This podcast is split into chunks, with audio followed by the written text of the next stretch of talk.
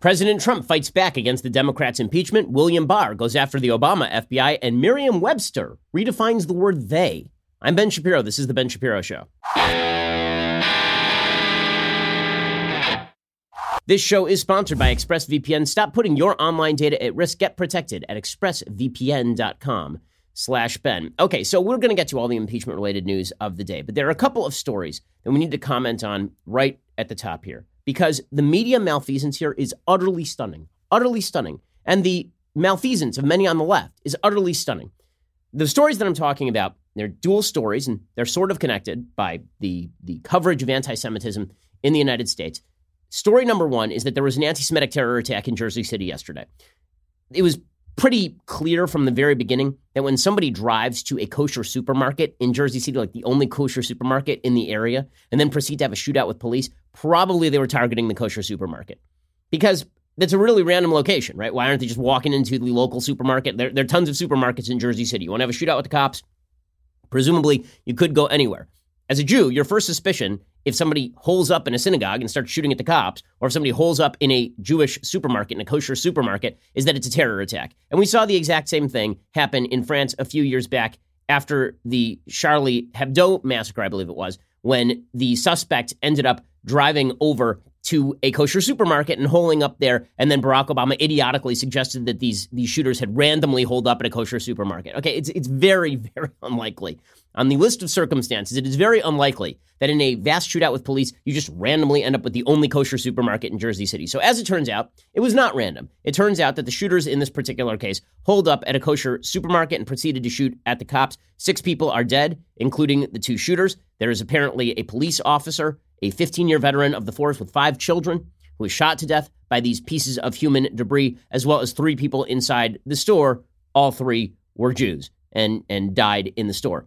According to NBC News, we are now finding out who these suspects are. There was no coverage of it for nearly 24 hours. Well, everybody sort of tried to figure out who the suspects were. And it turns out that one of the two suspects had a social media page containing anti Jewish writings. Shocker, shocker, officials and sources said on Wednesday. Four law enforcement sources familiar with the case told NBC New York the suspects were a, apparently a man and a woman. I'm not going to mention their name. I don't mention the names of shooters or mass killers on, on my program. But the suspects were apparently one time followers of the black Hebrew Israelite movement. And the male suspect, there was a male suspect and a female suspect.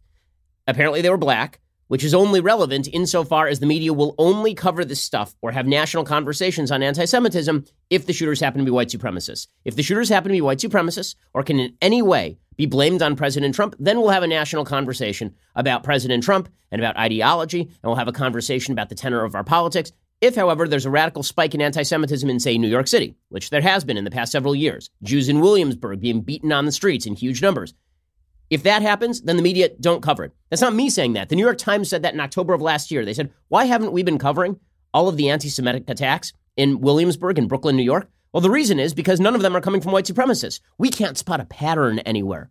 Well, maybe the pattern is the anti Semitism. Maybe the pattern doesn't have to be your preferred mode of anti Semitism that you can blame on somebody else. There's a very easy way to tell whether people care about Jew hatred. Do they care about it when the person who is committing the Jew hatred happens to be more politically aligned with them than the opposite? Okay, do you care about anti Semitic attacks if it happens to be a white supremacist, or do you only care about anti Semitic attacks if it happens to be a person on the left, or vice versa? If the answer is only one or the other, it means you don't care about anti Semitism. Right? It means that you only care about the political hay that can be made from talking about anti Semitism. So it turns out that the male in this case was a one time follower of the Black Hebrew Israelite movement. For people who don't know the Black Hebrew Israelite movement, it's a nonsensical mishmash of horrible stereotypical racism and also a bunch of nonsense garnered from bad readings of, of the Bible. These are not Jews.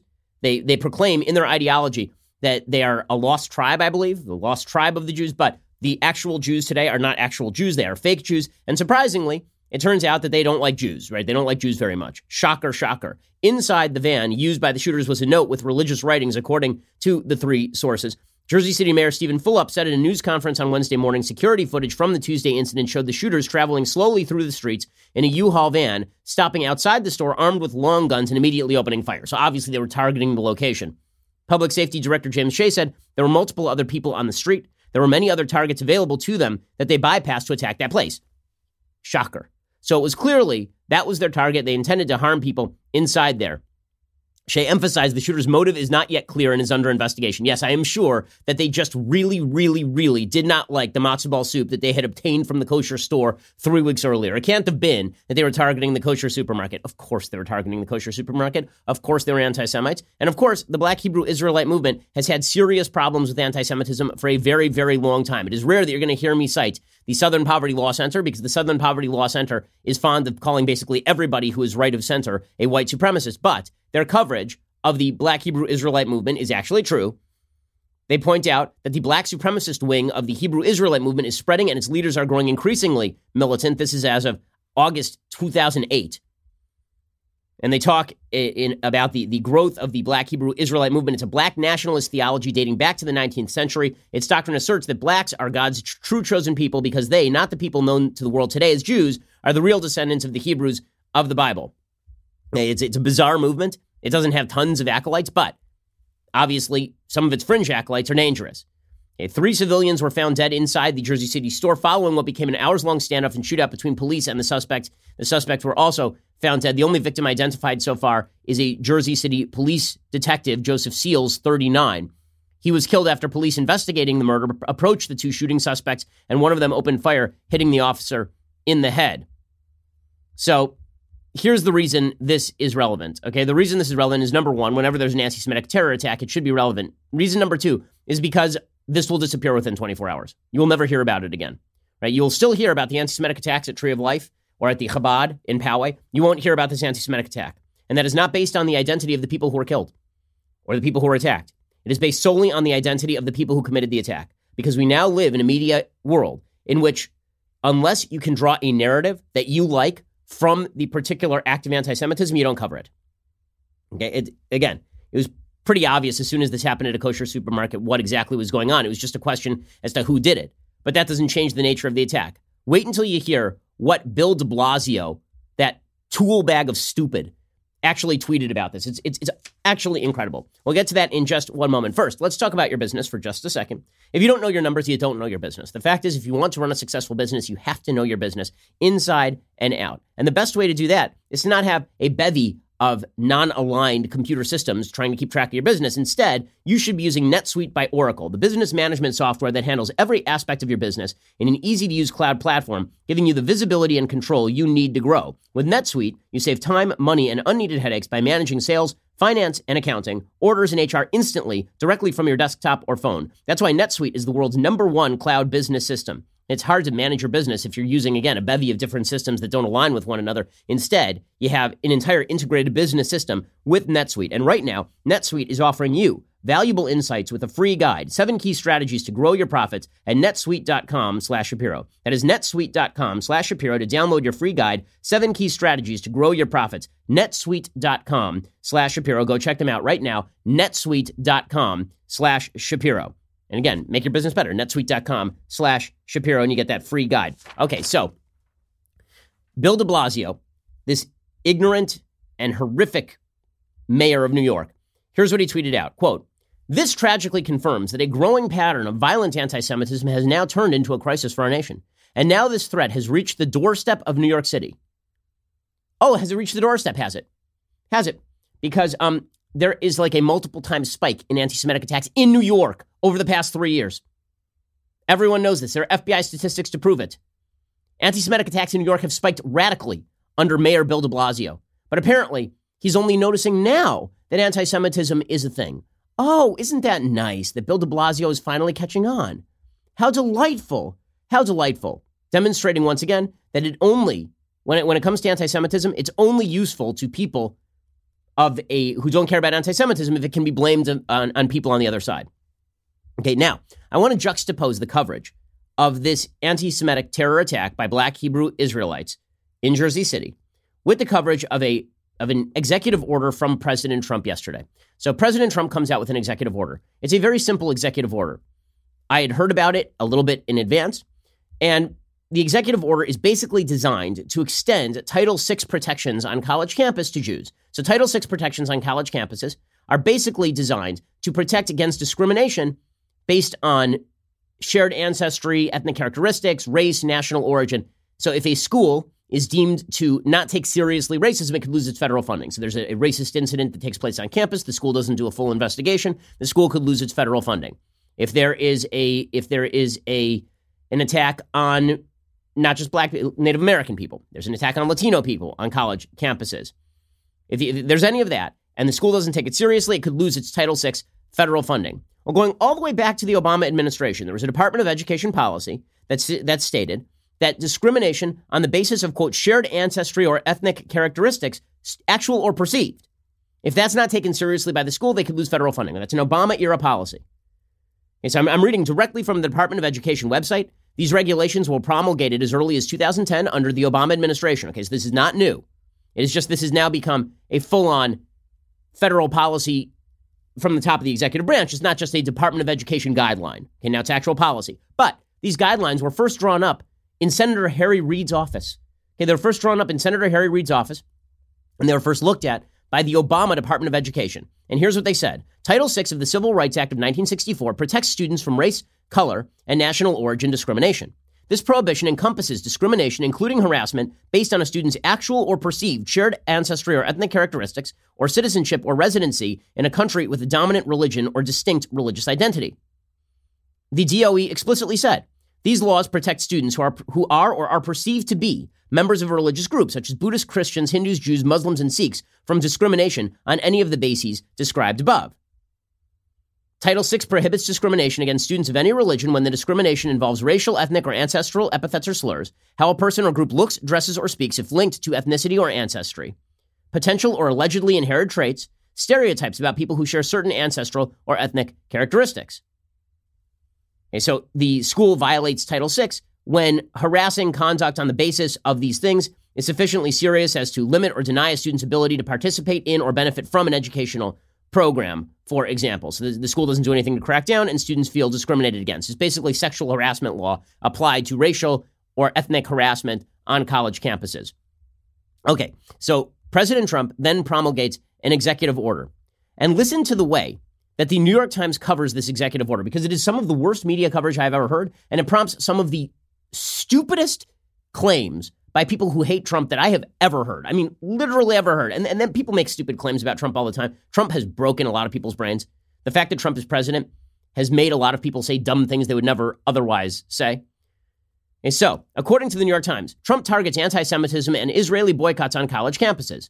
The president's order would allow the government to withhold money from campuses deemed to be biased, but critics see it as an attack on free speech. Okay, first of all, you can make a libertarian case that Title VI of the Civil Rights Act violates First Amendment prescriptions that really, if people on college campuses decide to say racist or sexist or or anti-Jewish things, anti-Semitic things, that that should be allowed because the First Amendment is not allowed. Congress shall make no law abridging freedom of speech. Right? That's a libertarian case. That's a case I hear. But if Title VI exists, it should apply to Jews the same way that it applies to Black people or Latino people or Native Americans or or Sikhs or Hindus. Obviously. So here's what the New York Times says. They say President Trump plans to sign an executive order on Wednesday targeting what he sees as anti Semitism on college campuses by threatening to withhold federal money from educational institutions that fail to combat discrimination, three administration officials said on Tuesday. Now, this would be a good thing for Jews on campus. I know lots of Jews on campus. I know Jews on campuses like NYU who are routinely discriminated against by professors and students alike. The order will effectively interpret Judaism as a race or nationality, not just a religion, to prompt a federal law penalizing colleges and universities deemed to be shirking their responsibility to foster an open climate for minority students. In recent years, the boycott, divestment, and sanctions movement against Israel has roiled some campuses, leaving some Jewish students feeling unwelcome or attacked. Okay, let's be frank about this. The State Department definition of anti Semitism does encompass some anti Israel language, meaning that if you are if you are claiming that Israel is a racist Nazi apartheid state that is considered anti-Semitism, which it should be because it is, under State Department policy. Okay, but that does not mean that all criticism of Israel is now outlawed on college campuses or something dumb like that. If you single out Israel among all the other states for behavior that you don't care about from any other state, that is a form of anti Semitism. That has always been a form of anti Semitism. Okay, the double standard is a form of anti Semitism. This was acknowledged by the Obama administration. This is nothing new. Trump was just formalizing something that was already known, which is why this is a legal executive order. But here is the part that people are going nuts about that coverage. Okay, so the New York Times says the order will effectively interpret Judaism as a race or nationality and not just a religion. Okay, so let's be frank about this. being Jewish is all of the above. It is all of the above. So I've gotten a lot of flack personally for saying that I don't care particularly much about ethnic Judaism when it comes to whether I take someone's opinion seriously on Judaism. And I don't care what Noam Chomsky has to say about Judaism. He doesn't know anything about it. The fact that he was born Jewish really has very little to do with any of his opinions on Judaism.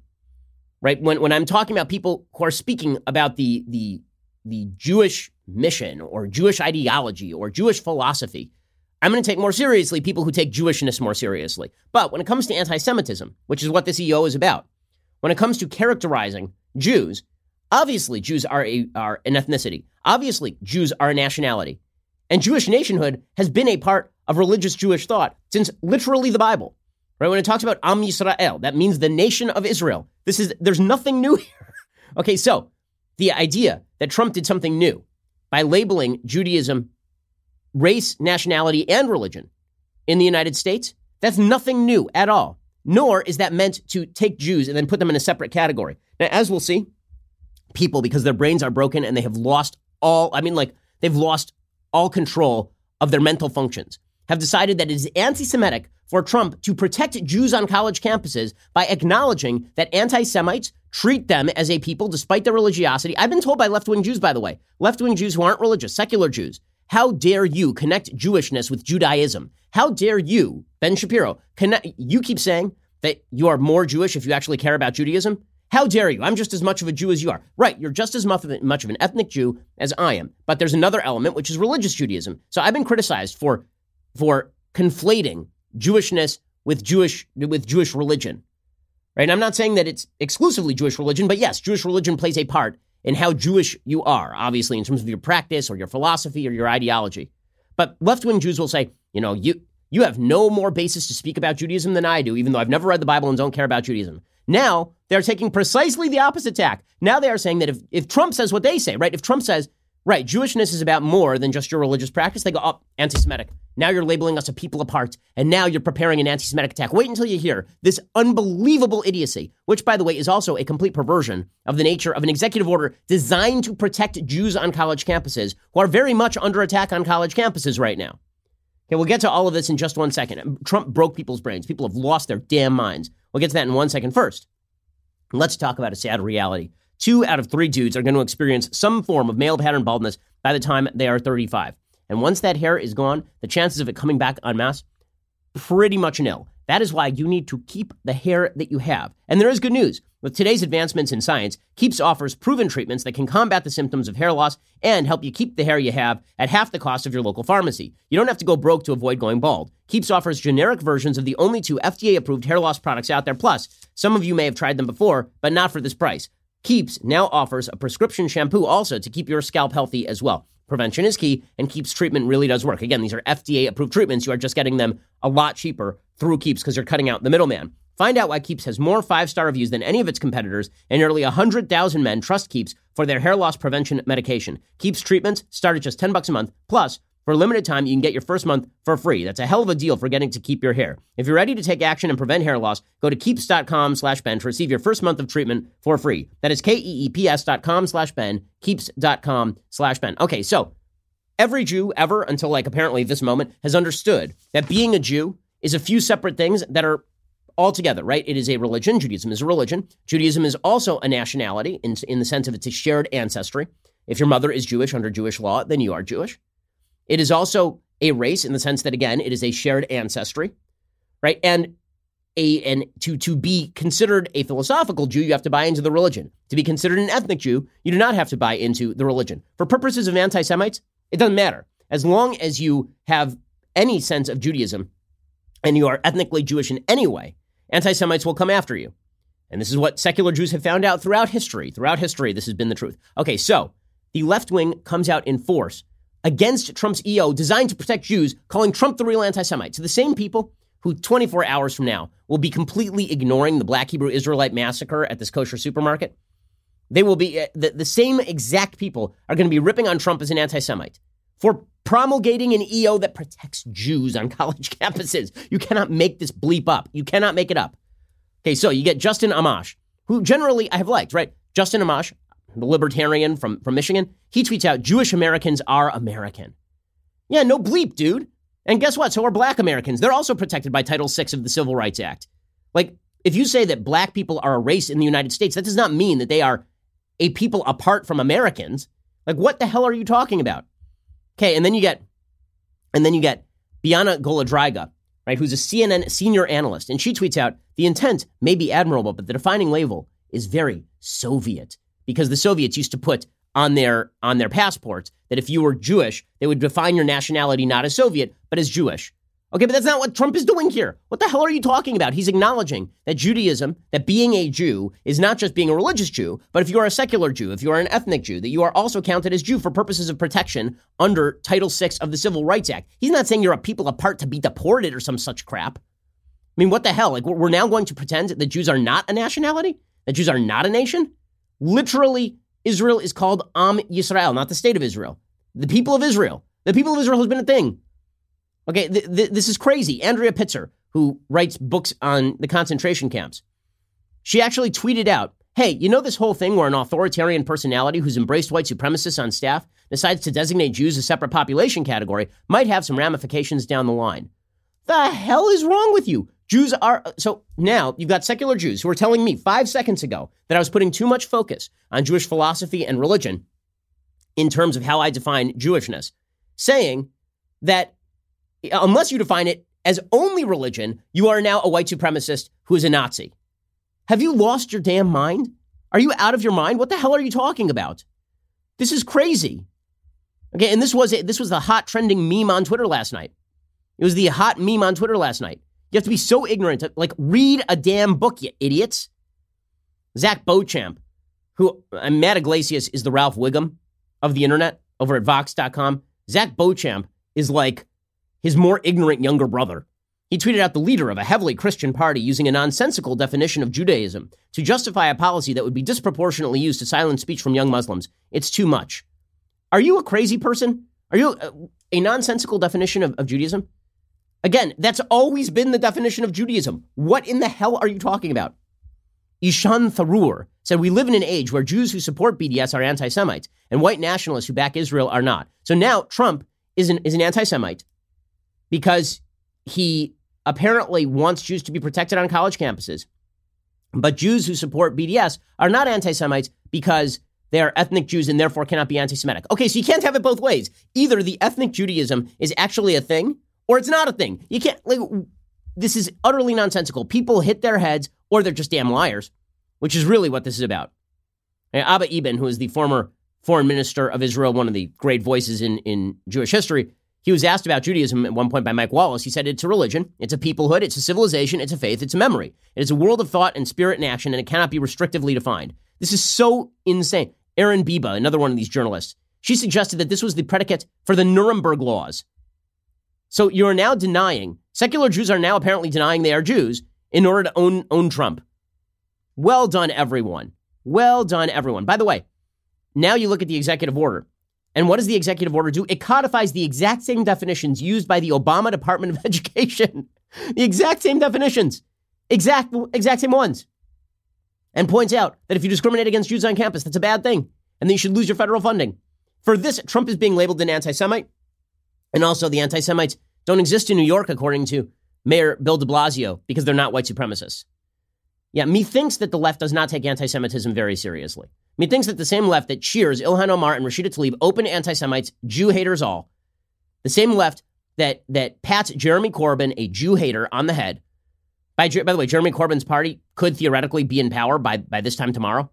Jeremy Corbyn is so anti Semitic that the chief rabbi of Israel condemned the Labor Party 85% of Jews will vote against labor, even though Jews tend to vote liberal in, in Great Britain. Anti Semitism is on the rise, but the left doesn't care about that. They, they literally do not care about it so long as it comes from the left. It's only a tool to be wielded against people they disagree with politically. We'll get to more of this in just one second. Plus, we'll get to all the impeachment related stuff and everything. First, I've needed coffee this month. I will be honest with you. There's been a lot of news. And also, my kids have been waking me up at inordinately early hours. That means I need my coffee. Which coffee do I use? You know which coffee. I use Black Rifle Coffee all month long. Black Rifle Coffee is releasing awesome product bundles. By the way, the people who run Black Rifle Coffee, they are awesome dudes, military guys. They give some of their money to military causes. They're, they're just they're they're spectacular guys. I mean, I, I know them, I like them, and their coffee happens to be unbelievably good. Right now, Black Rifle Coffee is releasing autumn product, awesome product bundles. It's a one-stop shop for everyone on your list. I mean, it, it is just the, the coffee, by the way, again, again, it is fantastic. They have a special limited edition holiday roast that is excellent. Their coffee is not for the weak minded. I mean, this is strong stuff and it is good stuff. It tastes really good. I'm sort of, I'm a little bit of a coffee aficionado. I can tell you that Black Rifle coffee is excellent stuff. When you drink Black Rifle coffee, you're also supporting a company that serves coffee and culture to those who truly love America. This holiday season, choose America's coffee. Choose Black Rifle Coffee Company. Visit blackriflecoffee.com slash Ben to get 20% off your first purchase. That's blackriflecoffee.com slash Ben. And again, you are going to be helping people who actually share your viewpoint on the United States. These are not weak-minded people who are going to be writing pig on coffee cups like you might at a Starbucks. No, these are these are people they are pro-military, they are pro-police, they are they are hardcore dudes. Go check out blackriflecoffee.com slash Ben. Get your hardcore coffee from them. They, they're, they're just great. Okay, so what exactly is in this executive order? So we were informed by the New York Times it was going to quash free speech and also that it was President Trump doing something totally wild about Jewish nationality, which again is insane, insane. Okay, here's what the executive order actually says. I'm reading it right now. By the authority vested in me as president of the con- uh, by, as president by the Constitution and the laws of the United States of America, it is hereby ordered as follows: one. My administration is committed to combating the rise of anti Semitism and anti Semitic incidents in the United States and around the world. Anti Semitic incidents have increased since 2013, and students in particular continue to face anti Semitic harassment in schools and on university and college campuses. Title VI of the Civil Rights Act of 1964 prohibits discrimination on the basis of race, color, and national origin in programs and activities receiving federal financial assistance. While Title VI does not cover discrimination based on religion, individuals who face discrimination on the basis of race, color, or national origin do not lose protection under Title VI for also being a member of a group that shares common religious practices. Discrimination against Jews may give rise to a Title VI, VI violation when the discrimination is based on an individual's race, color, or national origin. It shall be the policy of the executive branch to enforce Title VI against prohibited forms of discrimination rooted in anti Semitism as vigorously as against all other forms of discrimination prohibited by Title VI. And then they, they talk about how they are going to define all of this. The non legally binding working definition of anti Semitism adopted on May 26, 2016, by the International Holocaust Remembrance Alliance, which states anti Semitism is a certain perception of Jews which may be expressed as hatred toward Jews. Rhetorical and physical manifestations of anti Semitism are directed toward Jewish or non Jewish individuals and or their property, toward Jewish community institutions and religious facilities. And the contemporary examples of anti Semitism identified by the International Holocaust Remembrance Association, to the extent those examples are useful, agencies shall not diminish or infringe upon any rights protected under federal law or the First Amendment. So this isn't even going to crack down on anti Israel speech. It is specifically designed to go after anti Semitic conduct on college campuses. Again, in line with the Obama Department of Education. There's not even a mention of Israel anywhere in the EO. Nowhere. And this drove people off the edge because people have lost their damn minds. And because apparently Trump bad, Trump bad man, orange bad, very bad, Trump bad man, orange. Just, just utter Utter crazy towns. Utter crazy towns. Okay. Now, meanwhile, the impeachment effort moves forward. If you think that Trump derangement syndrome ain't a thing, the entire first half of the show has been about Trump derangement syndrome. Okay. Now, Trump derangement syndrome in practice. So the impeachment is moving forward, despite the fact that Democrats don't actually have grounds for the impeachment. Doug Collins of Georgia, he said yesterday, and he is correct, that the grounds for impeachment are not only weak, they are pretty, pretty much undefined. Here is Doug Collins pointing out that the abuse of power charge is about as vague as it gets. Abuse of power is the most ambiguous, uh, vague reference to a, an impeachment that you could ever have. You can make it anything you want. You don't like the president got up and wore a red tie. That's abuse of power. You don't like, as Eric Swalwell, oh, former presidential, former president Eric Swalwell said, you don't uh, can be impeached for removing an ambassador. I don't know what he, what planet he's living on, but that's not uh, an impeachable offense. But abuse of power will give you that. Okay, and that is exactly right. By the way, even Democrats are recognizing that these things are incredibly vague. And you're seeing an, an, argument break out on the left over impeachment. Should we have broadened this out to include the Mueller stuff just so we can kind of throw the kitchen sink in there? Should we have been more specific? Should we have waited for more information? Like, the Democrats are in disarray over what exactly this impeachment means. So you have Representative Stephen Lynch pointing out on CNN, yeah, this is this is pretty nebulous and fuzzy. I do think you need to be very specific about what you're charging the president with, and I, I think that abuse of power is, uh, you know, it uh, it's, it's, a little bit fuzzier. It's sort of nebulous. So uh, you know, I, I, think there were probably elements of, of, you know, a conspiracy to commit bribery that were clearly, uh, uh you know, articulated during the during the uh, depositions. Okay, so he's saying we should have gone with bribery. The problem is they didn't have the elements of bribery, so they couldn't go with bribery. On this basis, Mitch McConnell in the Senate, he's saying, listen, there are not 67 votes here. There aren't 50 votes here. Here's Mitch McConnell saying, this ain't going nowhere. I would be totally surprised if there were 67 senators to remove the president. Uh, that remains my view. Uh, however, we are obligated under the Constitution to turn to it when it comes over, and we will. Okay, on this basis, a small group of Democrats in the House are recognizing that this is a loser. The polls are turning against impeachment. People don't think there's much there there. And they certainly don't think that this is worthy of impeachment as a general rule. Like the people who hate Trump want him impeached, but that's just because they don't want him to be president, not because they actually believe that this amounts to an impeachable offense, which is why Democrats in swing districts are actually militating against impeachment and in favor of censure, which would have been the Democrats' strongest move here, right? They would have had to put the Republicans on record either backing Trump's play or not backing Trump's play, but without any real ramifications for Trump other than sort of general political disapproval. Now, because they reached for impeachment on this thing, they're not going to get anything from any Republicans, and even swing Democrats are a little bit uneasy about this. A group of about 10 lawmakers, according to Politico, including Representatives Josh Gottheimer of New Jersey, Kurt Schrader of Oregon, Anthony Brindisi of New York, and Ben McAdams of Utah, they say, yeah, censure would have been a better play here. Schrader said, I think it's certainly appropriate and might be a little more bipartisan. Who knows? He said, time is slipping by.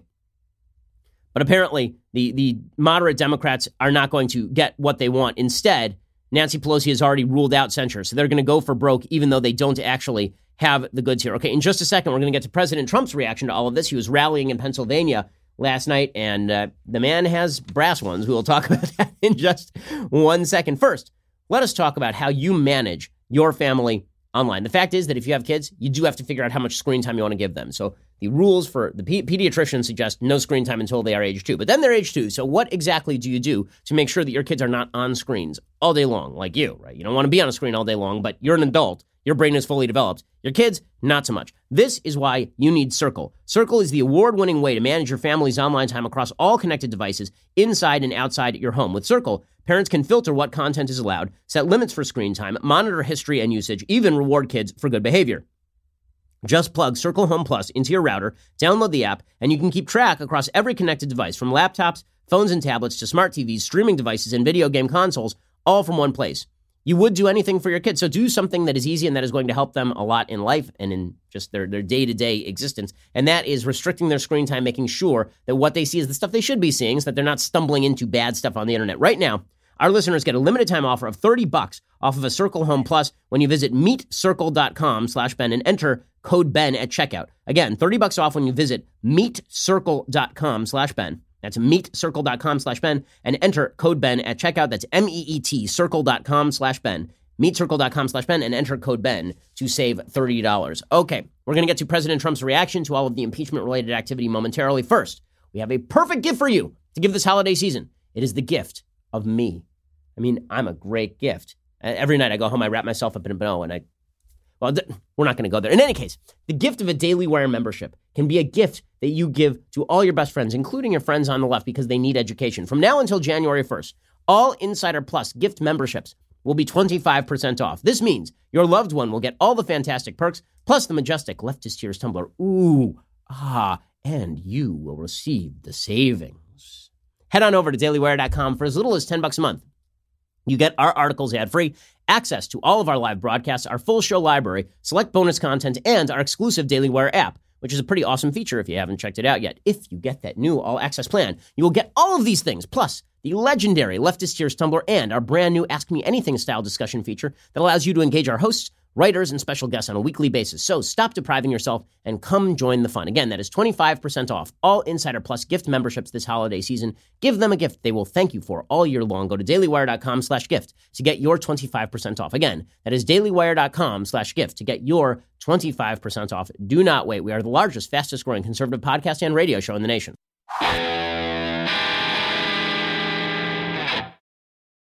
Okay, so the Democrats, as you can see, are, are just in a bit of disarray with regard to exactly how they should approach this thing. So you've got Thomas Friedman saying you must impeach Trump to save America. Thomas Friedman, who's most often seen basically world traveling at the behest of particular governments and then write, and then writing sophomoric drool pieces about those governments. So he'll visit China. They'll put him up at a nice hotel. Be like, China is the wave of the future. Then he'll head over to Iran and they'll put him up at a nice hotel. He'll be like, the Iranian people love the Americans. And then he'll head on over to Saudi Arabia and do the exact same thing. He's Thomas Friedman's terrible. In any case, Thomas Friedman has a column today saying President Trump not only should be impeached, he must be impeached if America's democracy is to remain intact. Why? Because the facts here are not in doubt. Indeed, Trump's allies in the media and Congress have largely given up disputing them. Trump held up congressionally directed taxpayer funding to strengthen Ukraine's military aid against Russia until the new Ukrainian president agreed to do what Trump called a favor, announced that Ukraine was investigating Trump's most likely opponent in the 2020 presidential election. Trump apparently thought that just the announcement would kill Biden's campaign in its crib. Well, I mean, apparently thought is you making the assumption that is critical to the impeachment case, Thomas Friedman. And then he suggests that we we need impeachment because if we don't have impeachment, then the election of 2020 will be illegitimate. The, the integrity of our elections would be shattered. We would never again have a legitimate president, according to Thomas Friedman, if Trump is not impeached. Again, this is setting the narrative for the Democrats that if Trump wins in 2020, then it's not legit. Again, I've been saying for the past week, this is dangerous stuff. The Democrats thought this was dangerous stuff as of 2015. Now the Democrats have refused to accept any election they lose. All elections they lose are stolen from them. And all elections they win are the will of the people. Okay, but the, the actual argument over exactly how broad or narrow the impeachment should be is a rich one. Jamelle Bouie over at New York Times, he has more confidence in the ability of Democrats to come up with impeachable offenses than the Democrats do. He has a piece today called Two Articles of Impeachment for Trump Are Nowhere Near Enough. The House should take its own sweet time and investigate many more aspects of the president's perfidious behavior. Well, don't you think that if the Democrats thought they were going to be able to dig something up, they'd actually be able to do it? And they would do it? The answer is n- the answer is no. The answer is that they, they don't actually think they can do it. So they're not doing it. So that is wishful thinking by Jamelle Bouie. And then you have other Democrats saying this is too narrow and too vague. We don't actually know what we're doing. So it's a bit of chaos on the Democratic side. This has led President Trump to the belief that he is inevitable. So I'm still amused by the fact that members of the media are going crazy over Trump's memery on Twitter. The man is a meme machine on Twitter. He's a boomer meme machine. He's actually a silent generation meme machine he puts out these these hilarious memes on his own Twitter account. Some of them are hilarious, some of them are off-putting, but he's been doing this since the very beginning because his Twitter account is a place of fun and gimmicks. So, you remember that the media went nuts, went nuts for a, a, a picture that we created at Daily Wire and that he retweeted of himself putting a medal on the dog that chased down al Baghdadi in a cave before al Baghdadi blew himself up. And the media went nuts. They fact checked it. Fact check. Trump did not actually put medal on dog. He did not give dog medal of pawner. Okay, well, now the media are going nuts. Why? Because Trump retweeted a tweet from the Trump War Room account, which is a meme of President Trump snapping his fingers like Thanos. It's actually a meme of Thanos with Trump's head on him, snapping his fingers and making the Democrats who were calling for his impeachment disappear. Here's what that sounded like. I am inevitable. On this solemn day, I'm, I recall that the first order of business for members of. okay, so it's just a funny, stupid meme. Like, who cares, right? So th- my favorite, my favorite response to this was Democrats being, "Well, you know what happened with Thanos? He ends up losing at the end." Yes, this is also a popular online meme. It's been popular since the first part of the of the latest Avengers movie came out. Like, come on, come on. So CNN's Don Lemon is in high dudgeon about this. Are we in junior high? Are we? Okay, why don't you go back to uh, simulating sexual acts with Kathy Griffin on New Year's Eve on CNN? Are we in junior high, Don Lemon?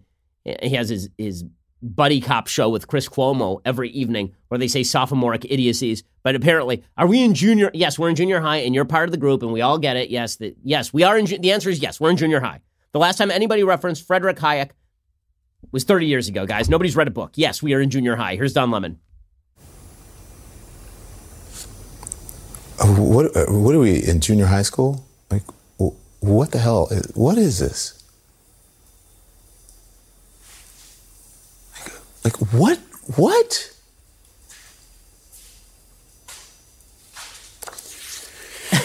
I, I, cannot believe that I'm even having to report this on the news. I, I can't believe it. I can't believe I'm not taking a break with Kathy Griffin simulating sexual acts on New Year's Eve to, to report this on the news. I should be having a very serious conversation with Block of Wood Chris Cuomo right now about the legality of impeachment, not about a Trump suit. How, why do I even have to? First of all, aren't you the anchor? You don't have to report it. You could just ignore it. Instead, high, Dudgeon. Trump tweeted out a meme. No, not a meme. Come on. Are we all going to feign outrage about this? Trump is Trump. Have you not noticed that for like the past several decades? Trump has not changed since he was a very, very young man. Since birth, perhaps. He is now in his seventh decade on this planet. Yes, yes, we are in junior high and you are part of the group. And just because, it, listen, Don, you're not going to make fetch a thing. You're not going to make fetch a thing. Okay, meanwhile, President Trump was giving a rally in Pennsylvania. And honestly, he seems like he's in a bit of a good mood because Trump actually likes the combat, right? This is the thing about Trump. He's most comfortable when he is in these combative situations. So here was Trump last night in Pennsylvania looking rather jolly because he's in front of a, a very large crowd. This is his favorite place to be, is in front of a large crowd of his supporters going at his enemies. Here is Trump going after Joe Biden. Hey, do you ever notice where Biden keeps saying he's in the wrong state? Like if he's in Ohio, it's great to be in Iowa tonight. If he's in Pennsylvania, it's wonderful to be in the state of Delaware. What is wrong with this guy? What's wrong with him? There's something wrong. Okay, there's something wrong. No, he, he keeps. How many times can you do that?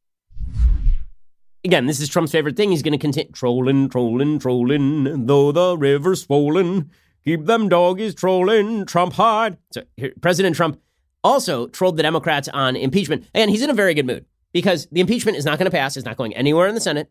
The Democrats have basically emptied their cannon. I mean, they, they, what else do they have that they can throw at Trump other than the same old, same old? Now, does that mean that Trump is winning right now? Well, according to national polls, no. In the state polls, he's still pretty durable, apparently, in Pennsylvania, Wisconsin, Michigan. Wisconsin and Michigan, particularly, he's very durable, according to the state polls. Nationally, he's still trailing every single Democrat, according to the latest polls. But he is in a good mood because this thing, it's not going to go anywhere. It isn't. I mean, basically, this thing is drawing to its sad conclusion. Here is President Trump going after the Democrats on impeachment. Any Democrat that votes for this sham will be voting to sacrifice their House majority, their dignity, and their career. Okay, so there is there is President Trump going after the Dem, and again, correctly going after the Democrats on impeachment. He says Democrats are even embarrassed of this stupid impeachment. Now, I don't think that Nancy Pelosi has the capacity for embarrassment. Frankly, I don't think Trump has the capacity for embarrassment. I think the era of embarrassment is over. But here's President Trump saying that if the Democrats had any brains, they would be. Announced impeachment, and then an hour later, she announced that she's going to do USMCA. You know why? It's a huge deal, and it plays down the impeachment because they're embarrassed by the impeachment, and our poll numbers have gone through the roof because of her stupid impeachment. Okay, so he is correct about this. Meanwhile, his attorney general is going after his own FBI. So, as we've mentioned earlier this week, there was this inspector general report from the DOJ that came out. We've gone through it in a fair bit of detail on the podcast and the radio show. And that IG report was pretty damning for the FBI, showing systemic errors throughout the system. And it's interesting. So, the, the, the mainstream media headline was that the inspector general, Michael Horowitz, had found that there was no bias inside the FBI with regard to these cases. As I pointed out, that was not actually true. It just, the, the only standard that was being used by Michael Horowitz was did it meet the baseline level of legality? Meaning that if the people who were biased could make a claim that they were doing something legal, was that enough? And that was the standard used. So, just as proof of this, today Horowitz testified in front of the in front of the Senate, I believe, and he was asked, Can you say that it wasn't because of political bias, the 17 Carter page FISA errors, for example? His answer was, I do not know, which is true. He doesn't know. Okay, so President Trump was going hard after the FBI last night, saying that the scum at the FBI destroyed people's lives. Presumably, he is talking here about George Papadopoulos and Carter Page, right, who were, who were dragged through the mud over what apparently amounted to nothing. Here's Trump last night. The FBI also sent multiple undercover human spies to surveil and record people associated with our campaign. Look how they've hurt people. They've destroyed the lives of people that were great people, that are still great people. Their lives have been destroyed by scum, okay, by scum. Okay, well, you know, were these people scum or were they or were they just bad at their jobs? Whatever the motives, it is pretty obvious that the divide in America is going to grow larger. William Barr, the Attorney General, rightly suggests that the FBI launched this probe into an actual opposing political campaign on flimsy evidence. So he he made a statement about the IG report, basically saying we disagree that this investigation ever should have been launched. The IG was only finding whether a baseline level, a very it actually says the words low level in the IG report, a low level of suspicion is necessary to launch an investigation. And Barr says even that low level, by my lights, was not met. He says the FBI launched this thing on the basis of nearly nothing. Presidential campaigns are frequently in contact with foreign persons. And indeed, in most campaigns, there are signs of illegal foreign money coming in. And we don't automatically assume uh, that the campaigns are nefarious and traitors and acting in league with foreign powers. There has to be some basis before we use these very potent powers in our core First Amendment activity. And here, uh, I felt this was very flimsy. Okay, and then William Barr also suggested that the Trump campaign was spied on. So last night, the media were saying, no, Trump, Trump claimed that he was spied on by the FBI. That's nonsense. He wasn't spied on. Here's Barr saying, no, when, when you send confidential human sources to infiltrate a candidate's campaign, and when you wiretap members of his foreign policy aid team in an attempt to get him, that kind of is spying, is it not? Well, it's clearly spied upon. I mean, that's what electronic surveillance is. I think wiring people up to go in and talk to people and make recordings of their conversations is spying. I think going through people's emails, which they did as a result of the FISA warrant, they went through everything, you know, from from Page's life. Uh, because he know. wasn't in the campaign at the point where no, began the surveillance. Yes, but his emails were go back. Okay. Well, Lindsey Graham just asked Michael Horowitz in testimony whether this was spying. He said, let's put it this way. If you don't have a legal foundation to surveil somebody and you keep doing it, is that bad? And Horowitz said, absolutely. And Graham said, is that spying? And Horowitz said, it's illegal surveillance. Yeah, that, that, that's spying. that's spying. So we're supposed to believe that the IG report rejected Trump. It didn't. It rejected the activities of the FBI under Barack Obama. Now, how high up that goes is still an open question. Whether this whole thing was launched under false auspices in order to get Trump, Barr has sort of implied that it was. And it's not just Barr implying that it is. John Durham, who is the DA who's doing his own investigation here, know, that is still up in the air. Here's Barr saying that the greatest threat to American democracy was not anything Trump was doing in 2016. It was the militarization, militarization of law enforcement against Trump's campaign in 2016. I think probably from a civil liberties standpoint, the greatest danger to our free system is that the incumbent government use the apparatus of the state, principally the law enforcement agencies and the intelligence agencies, uh, both to spy on political opponents, but also uh, to use them in a way that could affect the outcome of the election. As far as I'm aware, this is the first time in history that this has been done to a presidential campaign.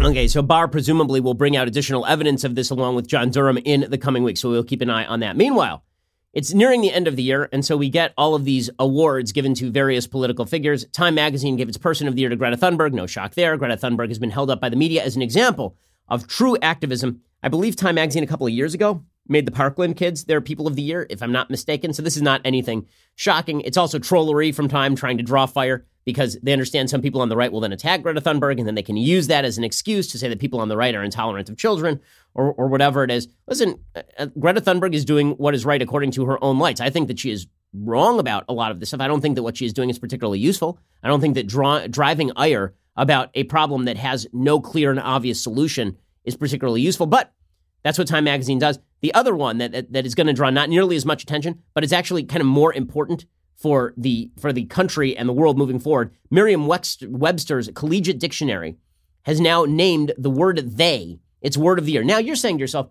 why is the word "they" a word of the year? Isn't that just a word that we use all the time? Ah, but it's the non-binary pronoun. It's using "they" as a singular. That's the word of the year. The definition of they as a non binary pronoun was added to three other separate definitions of the word in September. Apparently, Merriam Webster said that the word of the year winner was determined by data Key moments cited by the, by the dictionary publisher where searches spiked were January's Paris Fashion Week featuring non binary model Oslo Grace, U.S. Congresswoman Pramila, Pramila Jayapal's April statement about her child being gender nonconforming, and June's Pride celebrations. Emily Brewster, who's the senior editor at Merriam Webster, said pronouns are among the language's most commonly used words, and like other common words, they tend to have been mostly ignored by dictionary users. But over the past year or so, as people have increasingly encountered the non binary use, we've, been ser- we've seen searches for they grow dramatically. Yes, because everyone was searching to see if everyone had lost their collective mind. And until Merriam Webster changed the dictionary to reflect a horrible gram- grammatical usage, the answer was no. So we have now changed the dictionary to meet the stupidity of an ideology that suggests that you can identify as multiple genders at once or no gender at all.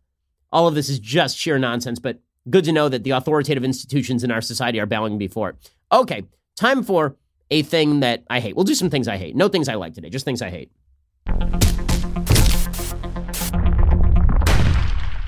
Okay, so good news.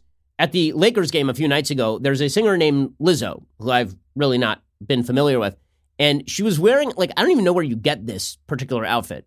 Like, where is this outfit available? Because it seems like not a great outfit, to be honest with you. She was wearing what appeared to be a dress that covered her front. Then she turned around when she saw she was on camera, and it turns out that she was wearing a thong, and she started shaking her rather ample rear, which is not, listen, you know, beautiful is in many sizes, but she she begins shaking her her groove thing while wearing a thong in the face of the camera to be put up on the billboard. So she basically does a stripper act, right? She's twerking on the billboard.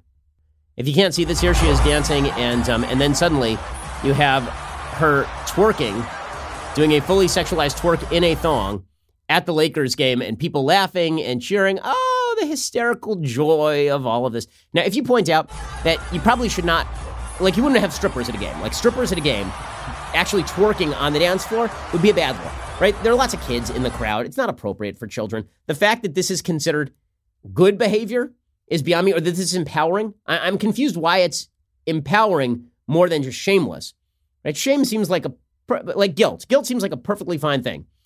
If you're doing something that affects children, like if you if you get naked in front of children at a Lakers game, that doesn't seem empowering as much as it just seems like you being incredibly self absorbed and not thinking about anybody whose eyeballs are on the screen. But in any case, this was seen as a sign of body positivity, specifically because she is ample, right? Because she is not a skinny woman, because she is not a, a, a an in shape human being. This is now seen as empowering because she's comfortable in her own body. Well, listen, I'm glad for her that she feels secure in her own body. She's made a lot of money off of off of her talents. I, I don't know her talents because I'm not familiar with her work, but the fact that that this is now seen as a form of empowerment. Let's put it this way: if you're an overweight person and you required Lizzo taking off her the back of her dress and shaking her rather large butt in a in a thong in order for you to feel better about yourself, I would suggest that you surround yourself with family and friends who care about you.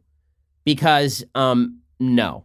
No. Okay, other things that I hate today. So Megan Rapinoe was given the Sports Illustrated Person of the Year or Athlete of the Year. Not a shock. She had a great Women's World Cup. Also, she happens to be a political figure, and Sports Illustrated has become, uh, effectively speaking, Time Magazine with basketballs.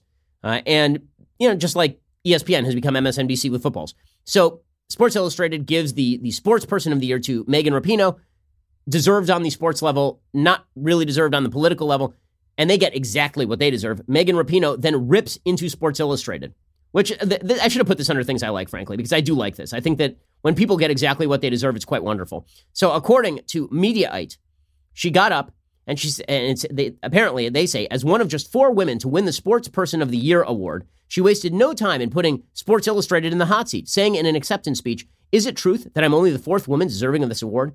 I don't think so. Is it true so few writers of color deserve to be featured in this publication? No. Is it true so few women's voices deserve to be heard and deserve to be read in this publication? I don't think so." So she's being given an award for her social justice activism. And she immediately swivels and clocks the people giving her the award, suggesting that they are, in fact, a bunch of sexists, that they haven't given more awards to women in the past. So, first of all, I just said, I think that on a comparative level, she's deserving of the award. Who else would be deserving of the award last year? There are a few other people, maybe. But the fact is, that she's as deserving as anybody in her sphere, right? If you are ranking people by their sphere. If we were just going to go like athlete of the year, like best athlete of the last year, it would never be a woman. Like literally ever. The reason being, the bell curve for physical performance, when you get to the very edge of the bell curve, is all men, because men are built differently than women.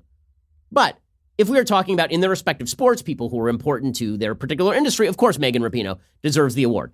With that said, the fact that she is now dictating to Sports Illustrated how they ought to staff editorially is amazing to me. And I kind of love it. I kind of love the fact that these Sports Illustrated SJW woke idiots who are like, Megan Rapinoe, we have to give her the award because she's so, she hates Trump. She talks about gay marriage. She says that America sucks. She'll kneel for the. Oh my God. So, so much heroing, so much heroism. And then she's like, well, how about you guys?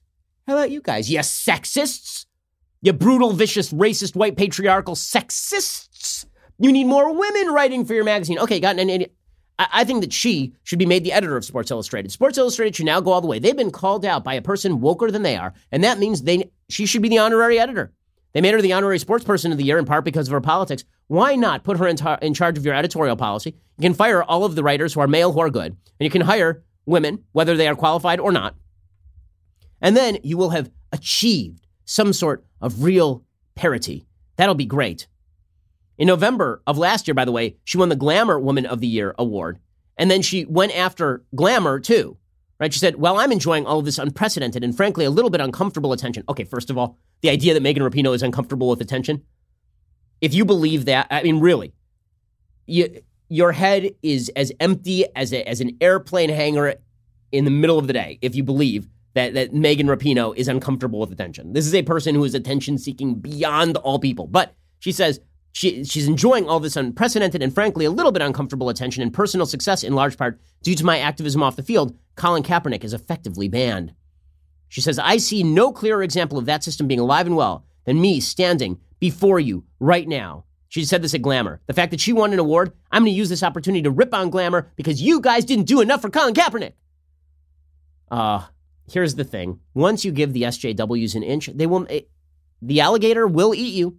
It may eat you last, but the faster you get in the in the alligator's crosshairs, by the way, the faster you're in the line of sight of the SJW alligator, the faster you're going to get eaten. So Sports Illustrated got the treatment, Glamour got the treatment. Love it, love it. I only hope that Megan Rapinoe continues to do this. I, I hope she continues to wipe the floor with all of the SJW editors who worship at her altar, and then they come before her to kiss the ring, and she immediately slaps them. She backhands them across the faces. If only you were more woke. If only you were more woke. I think the only the only uh, automatically under under Article 29 of the Constitution of the United States, she has now become the editor of Sports Illustrated. It's sort of like the it's sort of like the old code of chivalry that, that if you if you had a, a fight with somebody someone throw down throws it's the king's justice you throw down the gauntlet if you have the fight then you get to take the other person's land i think it's like that if you invite megan rapinoe to receive an award from you she receives the award and then she beats the crap out of you. She now inherits your magazine. So she should be the editor of Sports Illustrated and Glamour. She should be the, the ombudsman of ESPN. Why the hell not? She knows better than you because she plays soccer and is woke. You deserve all of this, Sports Illustrated, every little bit of it. Alrighty, we'll be back here later today for two additional hours of content. Plus, we'll be back here tomorrow. It's still the middle of the week. We'll get there together. I'm Ben Shapiro. This is The Ben Shapiro Show. If you enjoyed this episode, don't forget to subscribe. And if you want to help spread the word, please give us a five star review and tell your friends to subscribe too. We're available on Apple Podcasts, Spotify, and wherever you listen to podcasts. Also, be sure to check out the other Daily Wire podcasts, including The Andrew Klavan Show, The Michael Knowles Show, and The Matt Walsh Show. Thanks for listening. The Ben Shapiro Show is produced by Rebecca Dobkowitz, directed by Mike Joyner, executive producer Jeremy Boring, senior producer Jonathan Hay, supervising producers Mathis Glover and Robert Sterling, technical producer Austin Stevens, associate producer Colton Haas, assistant director Pavel Wydowski, edited by Adam Sayevitz. Audio is mixed by Mike Coromina. Hair and makeup is by Jesua Olvera. Production assistant Nick Sheehan. The Ben Shapiro Show is a Daily Wire production. Copyright Daily Wire 2019. President Trump is riding high on an impeachment approval rating bump. But the administration isn't resting on its laurels. From the campaign to the DOJ to foreign policy, Trump is getting more aggressive in taking on his adversaries, demonstrating an eternal political truth. If you come at the king, you best not miss. Check it out on The Michael Knowles Show. We'll get to more on this in just one second. First, Pure Talk believes in American values, and that free should mean, you know, like free. So when you switch to Pure Talk today, you'll get a free Samsung 5G smartphone. There's no four line requirement, no activation fee, just a free Samsung that's built to last with a rugged screen, quick charging battery, and top tier data security. Qualifying plans start at just 35 bucks a month for unlimited talk, text, 15 gigs of data, and a mobile hotspot. Pure Talk gives you phenomenal coverage on America's most dependable 5G network.